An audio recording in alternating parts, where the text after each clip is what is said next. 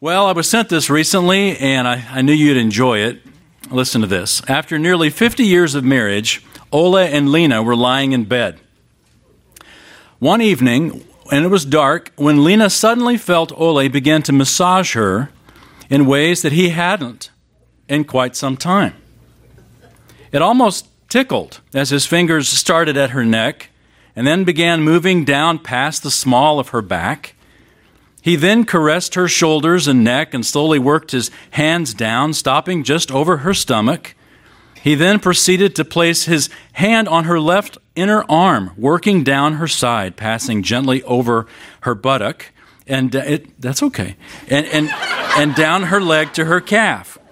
Then he proceeded up her thigh, stopping just at the uppermost portion of her leg. He continued in the same manner on her right side and then suddenly stopped, rolled over, and became silent. As Lena had become quite aroused by Ole's caressing, she asked him in a loving voice, Ole, that was wonderful. Why did you stop? To which Ole responded, I found the remote.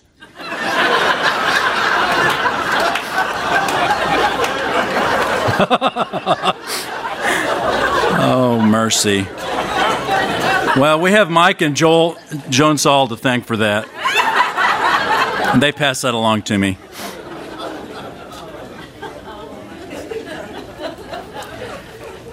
There's a little girl that saw Snow White and the Seven Dwarfs for the first time. Told the story to her mother. She said, You know, here's what happened. And, and at the very end, she said, And the handsome prince, the handsome prince kissed Snow White. And then you know what happened next? And the mother said, Yes. They lived happily ever after. And the daughter said, No, they got married.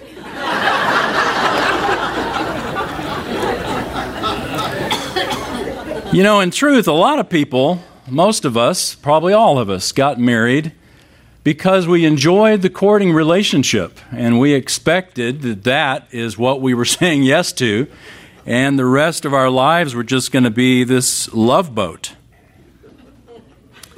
But the problem is, of course, when you marry, you marry a sinner. And so does your spouse, by the way. The Bible addresses this, and it doesn't gloss over the reality of marriage, both the good parts and the bad parts, and those nights when you're just trying to find the remote. So turn with me, if you would, to the book of the Song of Solomon, or the Song of Songs. We are making our way through the Bible taking just a simple single message from each book of the Bible. And we come to a book of the Bible that I dare say you have never heard preached, unless you've been around Tommy Nelson's ministry up in Denton, and then you've heard a lot, because this is uh, this is his this is his um, greatest hit, as it were. And Tom's done a great job with this book. But the Song of Solomon, or the Song of Songs, it's uh, if you have the King James Bible, it may even be called Canticles, which means song. It just refers to one of the many songs that King Solomon wrote. And the title, Song of Songs, literally means the greatest of songs. We have a similar phrase when we say that the, the Lord of Lords or the King of Kings. We mean the greatest of lords, the greatest of kings. The Song of Songs is the greatest of songs. And I'll be upfront with you, I don't believe that the Song of Songs is a metaphor for God and Israel. I certainly don't believe it's a metaphor for Jesus and the church. I think it is what it claims to be. It is a book on biblical marriage, and specifically uh, the, the details of marriage that often we don't talk about in the church, which is why when the Lord inspired Solomon to write this book, the, the details of what it talks about are, are veiled behind metaphors. The frankly erotic conversations behind these uh, in, in this book are hidden in metaphors so that even kids can read the Bible and be okay with it. But those of us who um, read through these, these metaphors and actually do some study to figure out what in the world Solomon's talking about, we come to find a book that is very, very personal and uh, very, very instructional also. Not only for marriage, but also for, for life. So I'd like us to look at this book not just from the perspective of marriage, though that's a, a, clear application of it, but the principle applied in marriage can also be applied even if you're single. So don't feel like you can just go get an early seat at Luby's if, uh, if you're not married and you're here today, because the Word of God is profitable. As Paul wrote, he was speaking of the Old Testament, including this book. All Scripture is inspired by God and is profitable for teaching, rebuking, correcting, training in righteousness. So, let's look together at this book. Let's read the first several verses here and then we'll set the context. The Song of Songs, which is Solomon's. May he kiss me with the kisses of his mouth, for your love is better than wine. Your oils have a pleasing fragrance. Your name is like purified oil. Therefore, the maidens love you. Life changing, isn't it? Well, these are metaphors, and all throughout the book, we have these kinds of metaphors that, um, that give us insight into the truth. And we'll talk about that. Well, I read an article in the Dallas Morning News not too long ago about zoo researchers in the Dallas Zoo who were trying to figure out how to get ocelots to mate they were having trouble getting ocelots to mate because they were in, they're endangered species. So they found a scent that drives female ocelots crazy, and it was Calvin Klein's obsession for men. True story, Dallas Morning News. In fact, the female ocelots reacted more powerfully to obsession for men than they did natural odors like rat feces and ocelot scent, if you can imagine. Well, I saw that article and I thought, you know what? That's like the Song of Solomon, the first few verses. Because Solomon's fiancee, his bride to be, says in these opening verses, May he kiss me. And then she says why she wants him to kiss her because his love is better than wine. His oils have a pleasing fragrance. But it wasn't just uh, his oils or the fact that he was wearing this particular cologne, but he's, she says, Your name is like purified oil. Like the very best oil is your name. In other words, his reputation. And his reputation is what is attractive, his character is what is attractive to this lady. Uh, I saw some statements not long ago. You've probably heard them, but they're always worthy of repetition because kids make the greatest observations about Scripture. Uh, these are particularly related not only to the Bible, but also to marriage. Kids say this St. Paul cavorted to Christianity. He preached holy acrimony, which is another name for marriage. The seventh commandment is, Thou shalt not admit adultery. A Christian should have only one spouse. This is called monotony. Solomon, one of David's sons, had 300 wives and 700 porcupines. Hmm. Lot's wife was a pillar of salt by day and a ball of fire by night. I love that. Well, character is what is the most attractive part of who we are. It, and Solomon's bride to be loves Solomon not just because he's wearing obsession for men, but because of his character. In fact, whenever she would smell the scent, she would be reminded of his character. And we have that same that same memory too. When we'll smell a perfume or we'll smell a cologne, and when we think instantly of the person we know, that, uh, that smells like that. Like, for example, if you ever hug Chuck, you're going to smell like Chuck for the rest of the day. Nobody has that particular cologne but him. In fact, I was one, one time I was at some place and I smelled it and I thought, is Chuck here? Looked around, but I didn't see him. I listened, but I didn't, didn't hear him. Solomon's bride to be is attracted to Solomon's character.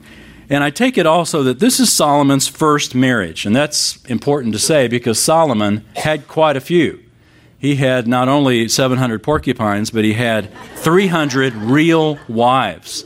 300 wives. 300 wives. I mean, you'd have to have name tags at some point. Solomon's fiancee saw character, and so she makes a personal request. Look at verse 4. She says, Draw me after you, and let us run together. The king has brought me into his chambers. In the context, the Hebrew suggests to me uh, that it would be better to translate it, May the king bring me into his chambers. You could translate the Hebrew that way.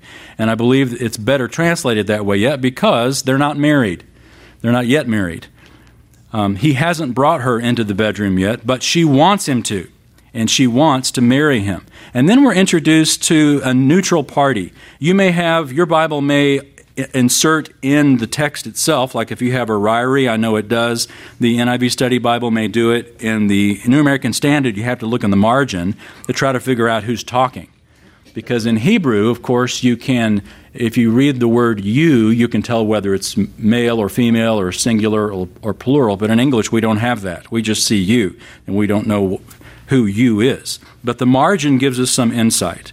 Like, for example, verse 4, halfway through it, where it says, We will rejoice in you and be glad. We will extol your love more than wine. Rightly do they love you. Uh, we're told that this is the chorus in verse 4 we will rejoice in you. So there's this there's this um, this group that's sort of off to the side that sort of is commenting on the relationship between Solomon and his fiancee. It's sort of a, a chorus of ladies. And uh, wine, they say, we rejoice in you more than wine. It's a common drink of celebration and the chorus rejoices in their love more than usual. The New International Version makes the very last statement there, rightly do they love you, as the woman's response to them, and I think they're right. Uh, rightly do they love you, meaning rightly do the this chorus think that you are uh, wonderful, because the you there is in reference to Solomon. We can't tell that from the English, but in the Hebrew, the, it's singular and masculine. Several years ago, I did a very intense study of the Song of Solomon, and I literally translated every verse from the Hebrew, and I discovered a principle as I went throughout this whole book that is true in marriage, but honestly, it's true in any relationship. That there are three things that make uh, a close relationship effective. Three things that make a close relationship very, very powerful. And basically, you could summarize these three things this way affirmation, affirmation, affirmation.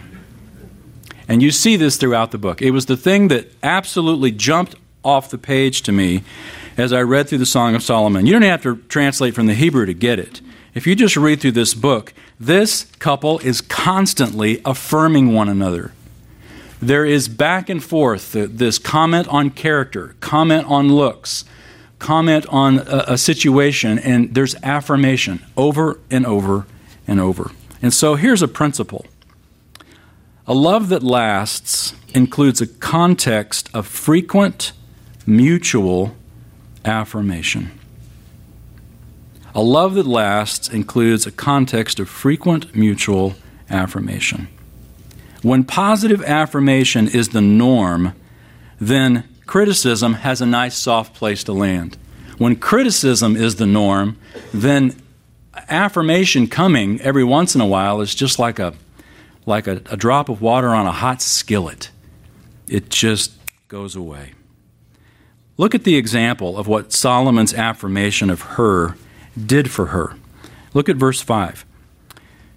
She says, I am black but lovely, O daughters of Jerusalem, like the tents of Kedar, like the curtains of Solomon. Do not stare at me because I am swarthy, for the sun has burned me. My mother's sons were angry with me. They made me caretaker of the vineyards. But I have not taken care of my own vineyard. Tell me, O you who my soul loves, where do you pasture your flock? Where do you make it lie down at noon? For why should I be like one who veils herself beside the flocks of your companions? She starts off by saying The sun has burned me. I am black but lovely. I, I am, I, the sun has burned me because my, my brothers basically made me work in the vineyard. And she says, I haven't been able to take care of my own vineyard, my own looks, as it were. In that day, well, let me say it another way. In our day, to be tan is to be beautiful. I mean, we'll even pay to go to a tanning booth and lay under this thing that, that puts all this dark stuff on our bodies. Or we'll buy lotion and spread it on our face and have instant tan. Though I'm not sure our president has figured out yet that that doesn't look great.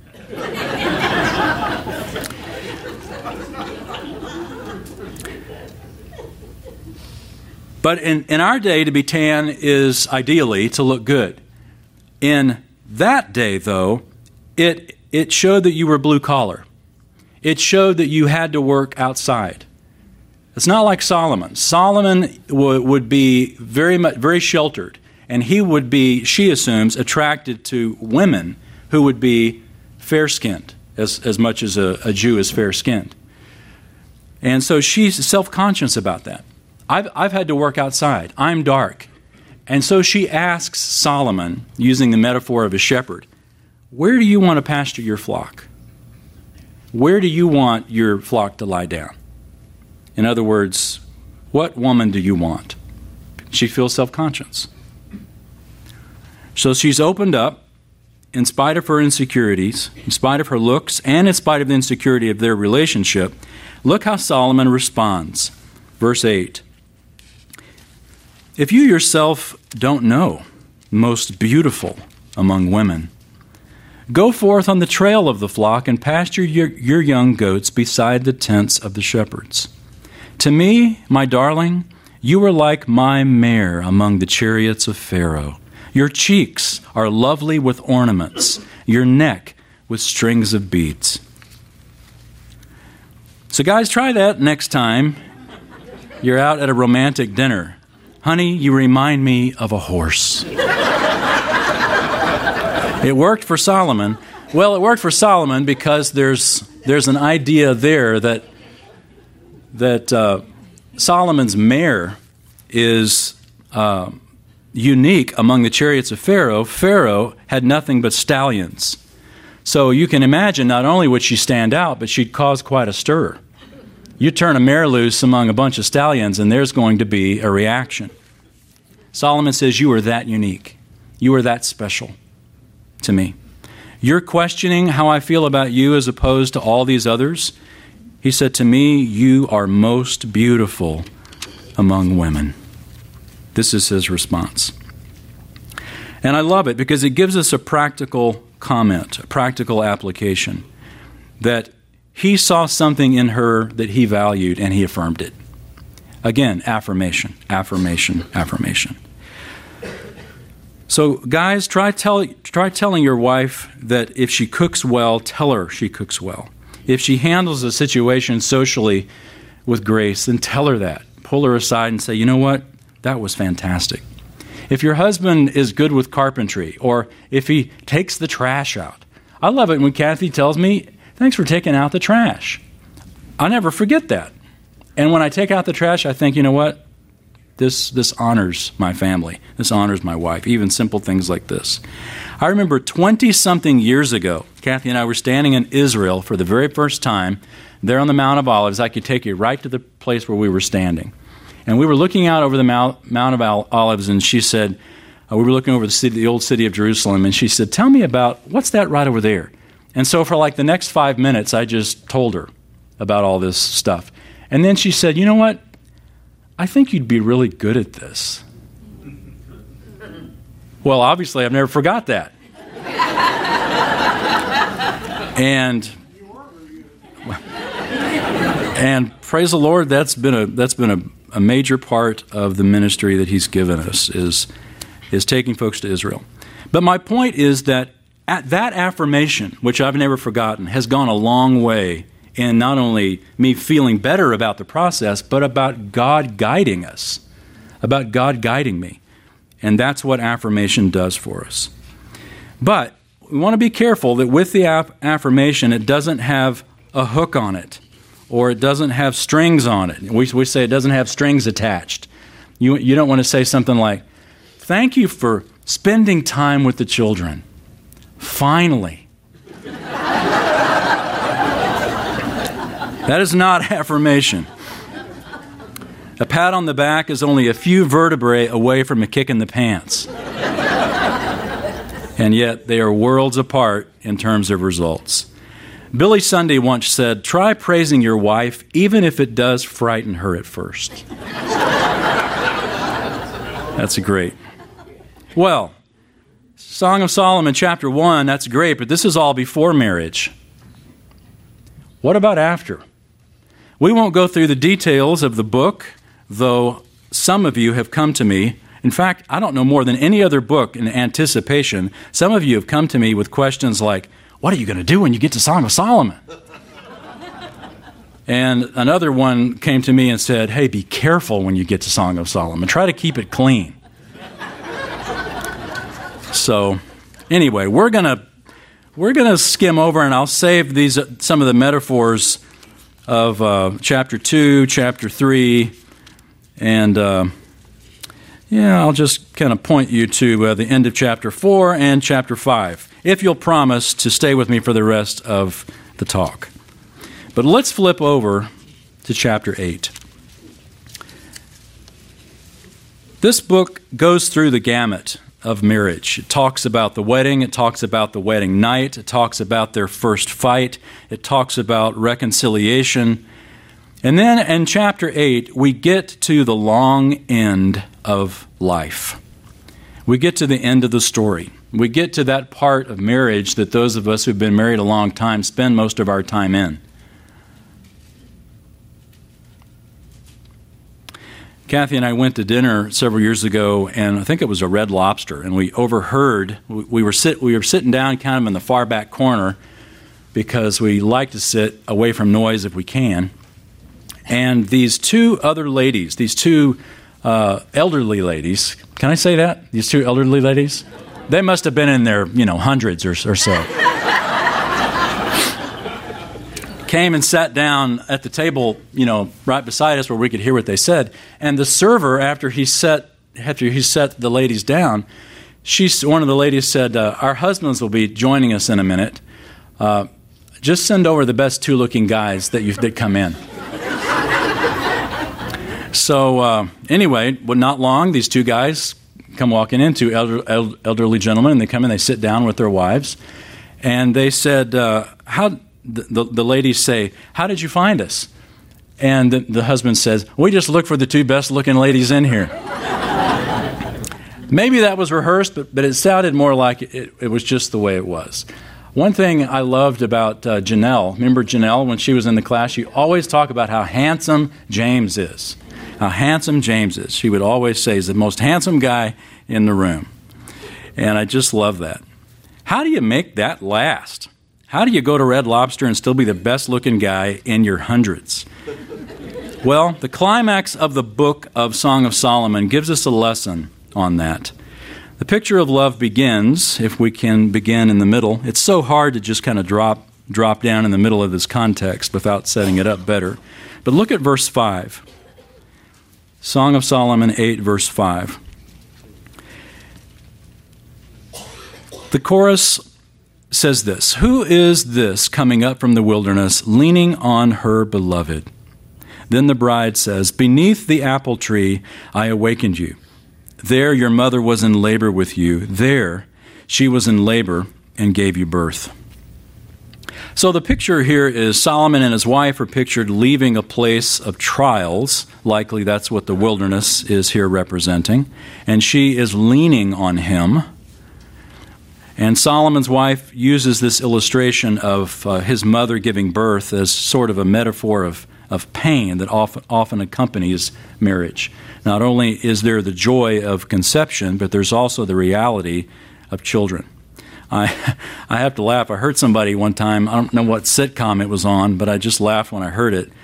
Uh, he said that love, he said that, lo- that life is mostly, or that the movies are mostly about sex and seldom about children. And he says, but marriage, especially early on, it's just the opposite. It's mostly about children and seldom about sex. The reality is that there is so much more behind marriage than just what Hollywood shows us. And verse 5 gives us that implication. They're coming out of the wilderness, and they even hearken back to the painful beginning of life.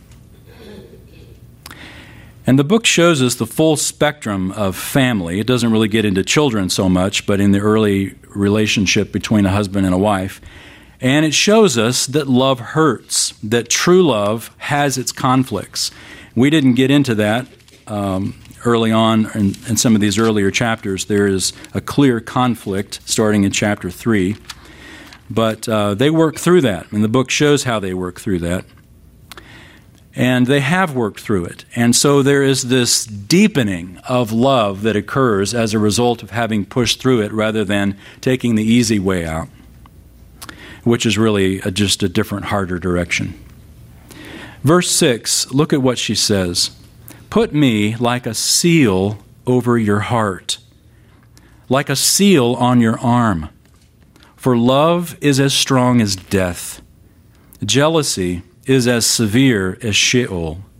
Its flashes are flashes of fire, the very flame of the Lord. Like a seal, she says. She's not talking about a um, Antarctic animal, seal. We're talking about a, uh, an impression that you, would, that you would press in hot wax or in some kind of a impression that would be on a rolled up scroll that gave proof that it wasn't tampered with that when you put a scroll, a seal on a scroll, and delivered it, and when it was delivered unbroken, you realize that no one is, has read this but you. There is an exclusivity she is requesting. Put me like a seal over your heart. Nobody gets in there but me. It's, it's an exclusivity she is requesting. It's sort of like what a, a, notary public also does today. There is a stamp not only of exclusivity, but of ownership. you're, you're mine and mine alone. And she says that she wants to be like a seal over his heart, and she makes the request. Notice the parallelism death and Sheol. She says, like a seal over your heart, for love is as strong as death, jealousy as severe as Sheol. What, is, what does she mean? Sheol, the place of the dead, never gives back its dead, never does death. And in a sense, that's what jealousy is. The passion of a jealous love is like a fire that ultimately, we're told here, is from God. It's very possessive, and once it receives, it never gives back. And that it is permanent. Maybe that's the best way to describe it. Death is permanent, Sheol is permanent. And a love that is given to someone else is permanent. There's a seal over it, and it is exclusive. And this is her request. And we're told here that it's jealous. Jealousy is as severe as Sheol. Jealousy. We hear jealousy and we tend to think the negative way, but there's a positive way of jealousy. Uh, I read this, thought it was cute. Adam had stayed out a few nights too late, and Eve was getting concerned about it. You're seeing other women, she said. There are no other women, Adam said. Well, this went on until Adam was awakened one night with Eve poking him in the chest. He says, What are you doing? She says, I'm counting your ribs.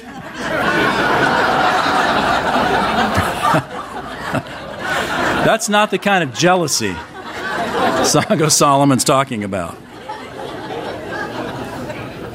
There's a godly jealousy. There's not just the jealousy of paranoia, the jealousy of distrust. There's the jealousy that, that longs for all that is right. We're told that our God is a jealous God, and God does nothing wrong. So, for God to be a jealous God is His passion for us to have an exclusive devotion to Him. This is what this text is teaching.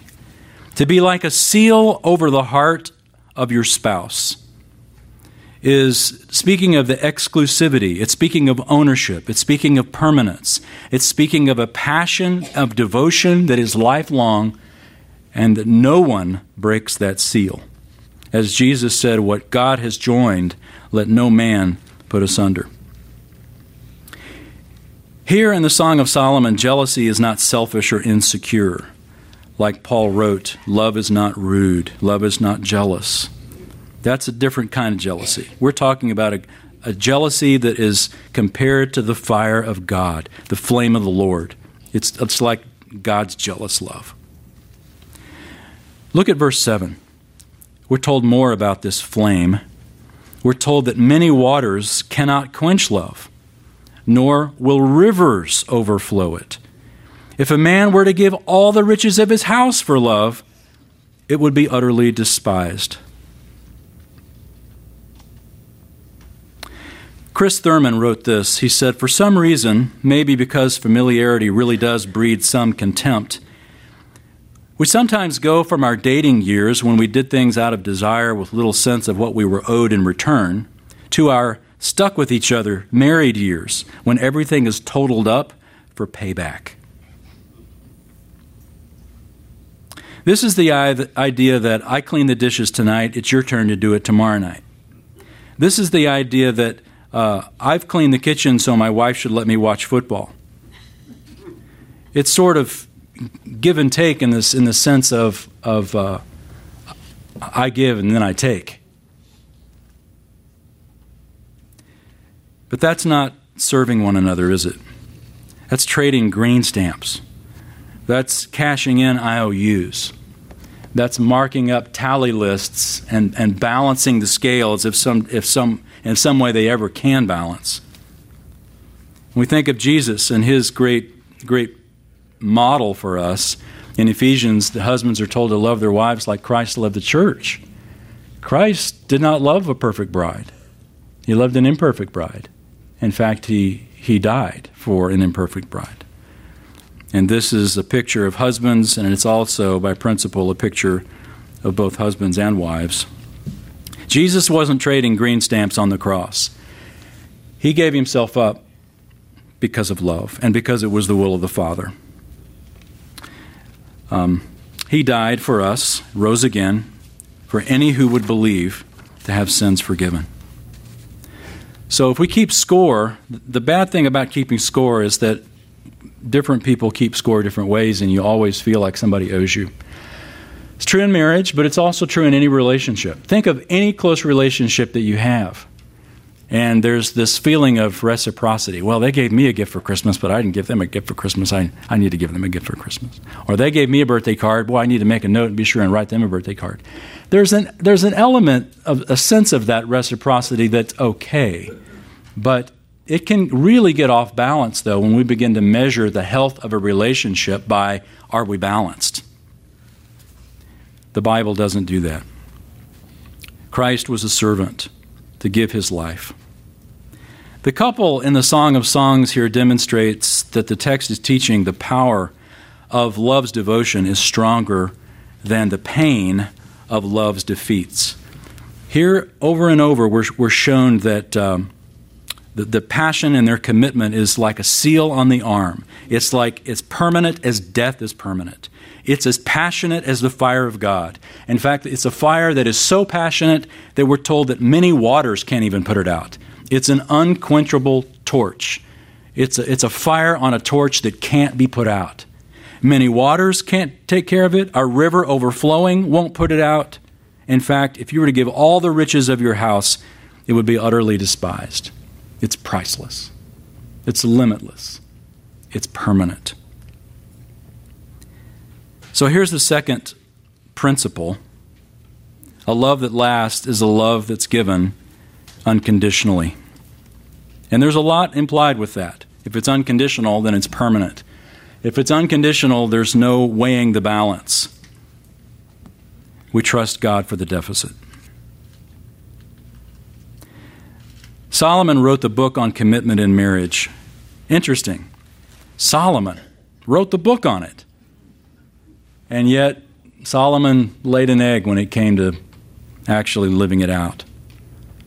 So, so sad. And yet, when we see, like we saw last time in the book of Ecclesiastes, Solomon came back around. Uh, not so much in marriage, but he came back around in his understanding of life.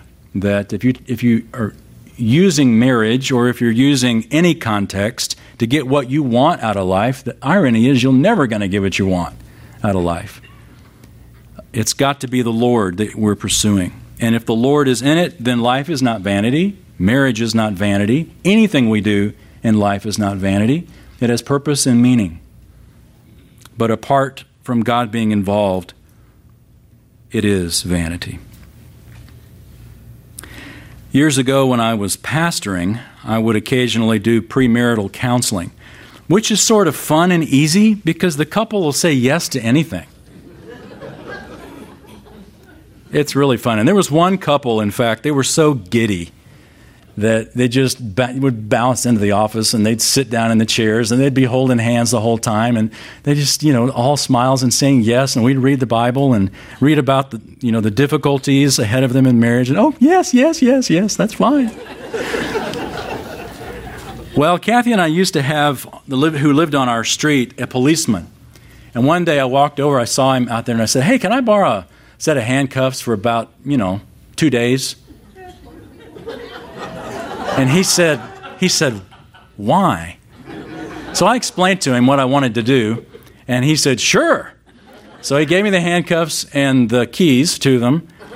And so next day or next time this uh, giddy couple came bouncing into the office, right before the, uh, the, uh, our time was over, I said, Now, I've got one more thing I'd like to do. Before I do it, I'd like you to both go to the bathroom.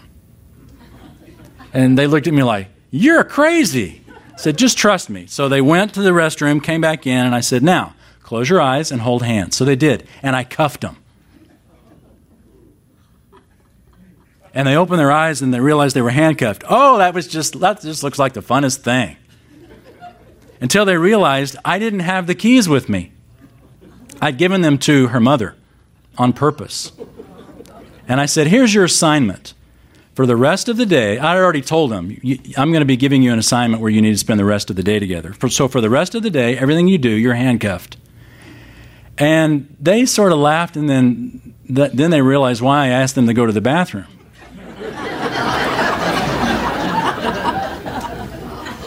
And I said, you know, you're going to have to go again, and that's the only time that you can have be uncuffed.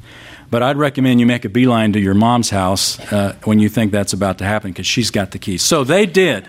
And they went all throughout the day with this. They came in the next week, and uh, I said, Now, tell me some of the things that you learned about marriage from being handcuffed.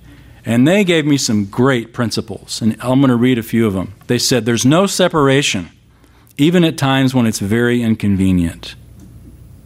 They said everything you do affects the other person, as do most decisions in marriage. They said you're required to serve one another, like opening doors, holding items, pouring drinks. They said communication is essential, like, let's go this way.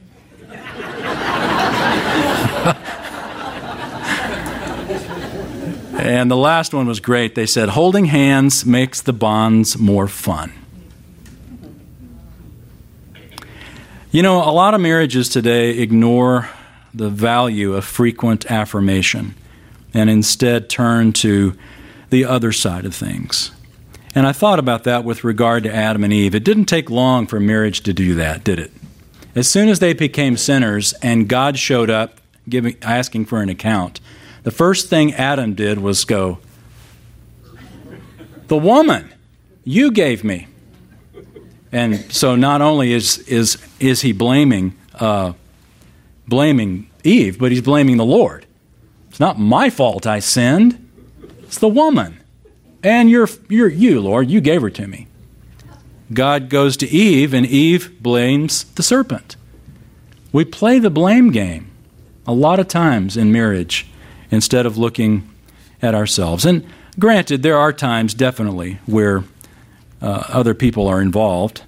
But uh, the reality is, the Bible, like I said last week, gives us our responsibilities in any relationship. Again, not just marriage, any relationship in terms of our responsibilities, not in terms of our rights. Well, the Song of Solomon. I, uh, I urge you to read this with a good commentary and uh, fasten your seatbelts when you get to the end of chapter 4 and chapter 5. I'll just just leave that with you. But the principles there are so essential. A love that lasts includes frequent mutual affirmation. A love that lasts is, is a love that's given unconditionally. Let's pray.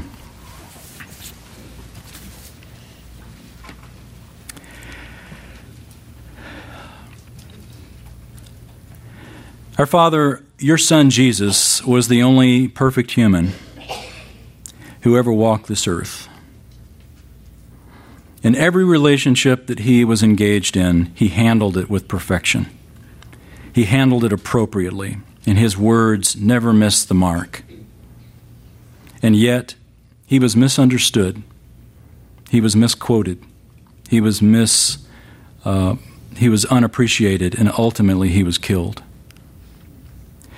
So when we come into relationships with one another, far from Jesus, we come with our imperfections very aware, both personally and with either a marriage partner or with friends and family.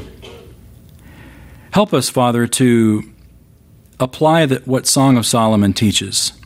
It teaches a lot. It teaches a lot in marriage, but in any relationship, it also tells us the value of frequent regular affirmation and of a commitment that lasts a long time. In fact, that death can't even, uh, that the permanence of death is a picture of the permanence of our devotion. And the fire and jealousy of God is what drives us. Strengthen us, Lord, to be faithful to the, to the vows that we've made, whether they're in marriage or whether they're in simple friendship that we might honor you and you'd be honored through our lives. We pray in Jesus' name. Amen.